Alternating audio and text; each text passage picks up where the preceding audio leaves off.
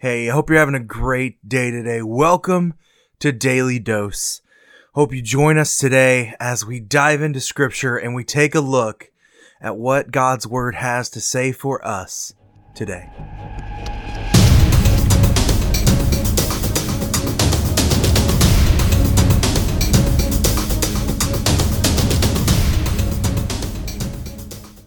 Hey, how are you doing today? It is June 8th, and welcome to Daily Dose. Today, what we're going to talk about is Have you ever had a time where you've become angry when bad things happen to good people? We look at the world around us, and sometimes we see good things happening to bad people and bad things happening to good people. Why does God allow that to happen? And it really is just a testament to how God works.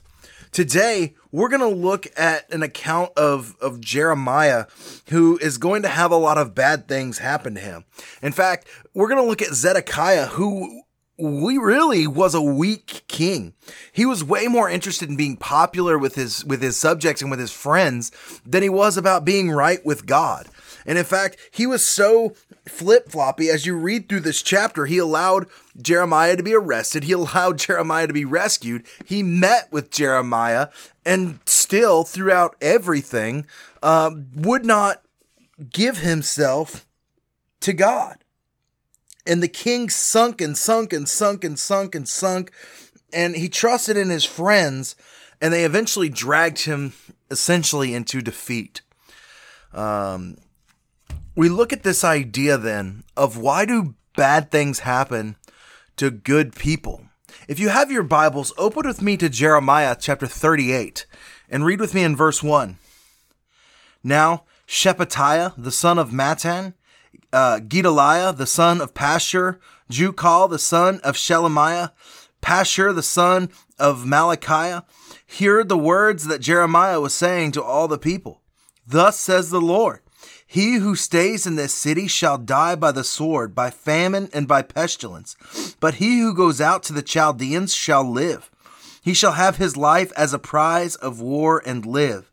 Thus says the Lord This city shall surely be given into the hand of the army of the king of Babylon and taken. Then the officials said to the king, Let this man be put to death, for he is weakening the hands of the soldiers who are left in this city, and the hands of all the people by speaking such words to them. For this man is not seeking the welfare of this people, but their harm. King Zedekiah said, Behold, he is in your hands, for the king can do nothing against you. So they took Jeremiah and cast him into the cistern of Malchiah, the king's son, who was in the court of the guard, letting Jeremiah down by ropes, and there was no water in the cistern, but only mud, and Jeremiah sank in the mud. Now, I don't know if you can picture this vividly of Jeremiah sinking in this mud, but that's really what stuck out to me in this passage as they were lowering Jeremiah down and he hit that mud. He just squished into the mud. He, he sunk into the mud. And while we see this concept of sinking, I think what of a great metaphor this is to how the king's relationship with God is sinking in the mud, just the nastiness, the muckiness of it all. And there's so much here that we we can digest and and in as uh, as Jeremiah preaches to the people this message of, of, of apparent salvation, and the king doesn't want it. The king is worried that it will offend people, that it'll make people upset, that it'll change this essential status quo that is going on. But really, what we should be more concerned about, not just with what is going on, but with what is happening uh, in this passage. Zedekiah is putting his faith in his people, he's not putting his faith in God. And so he allows himself to give into what we will then deem as evil nature or his his earthly nature and punish Jeremiah for doing what God had told him to do. You know, we look at this and sometimes it's difficult for us to accept that bad things happen to good people.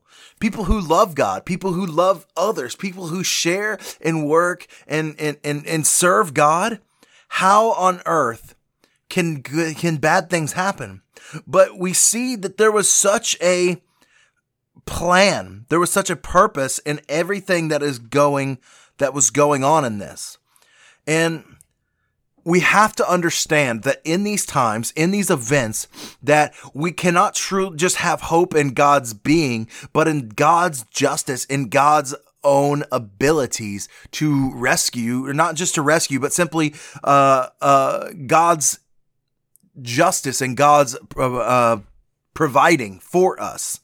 And so we have to, I want you to just pretend once again of this sinking in the mud because sometimes when we get into our sinful nature, when we dig in, we dig into this mud. We get all mucky, we get all nasty, and it really is a difficult situation sometimes for us to deal with in being in this mud. And so, what I want you to do today is whatever situation you're in, maybe you feel like you're in the mud today. I want you to talk to God about it. We talked about a couple weeks ago about being honest with God. I want you to try to do that today. Whatever your situation, whatever your frustrations, I want you to be open and honest with God about today.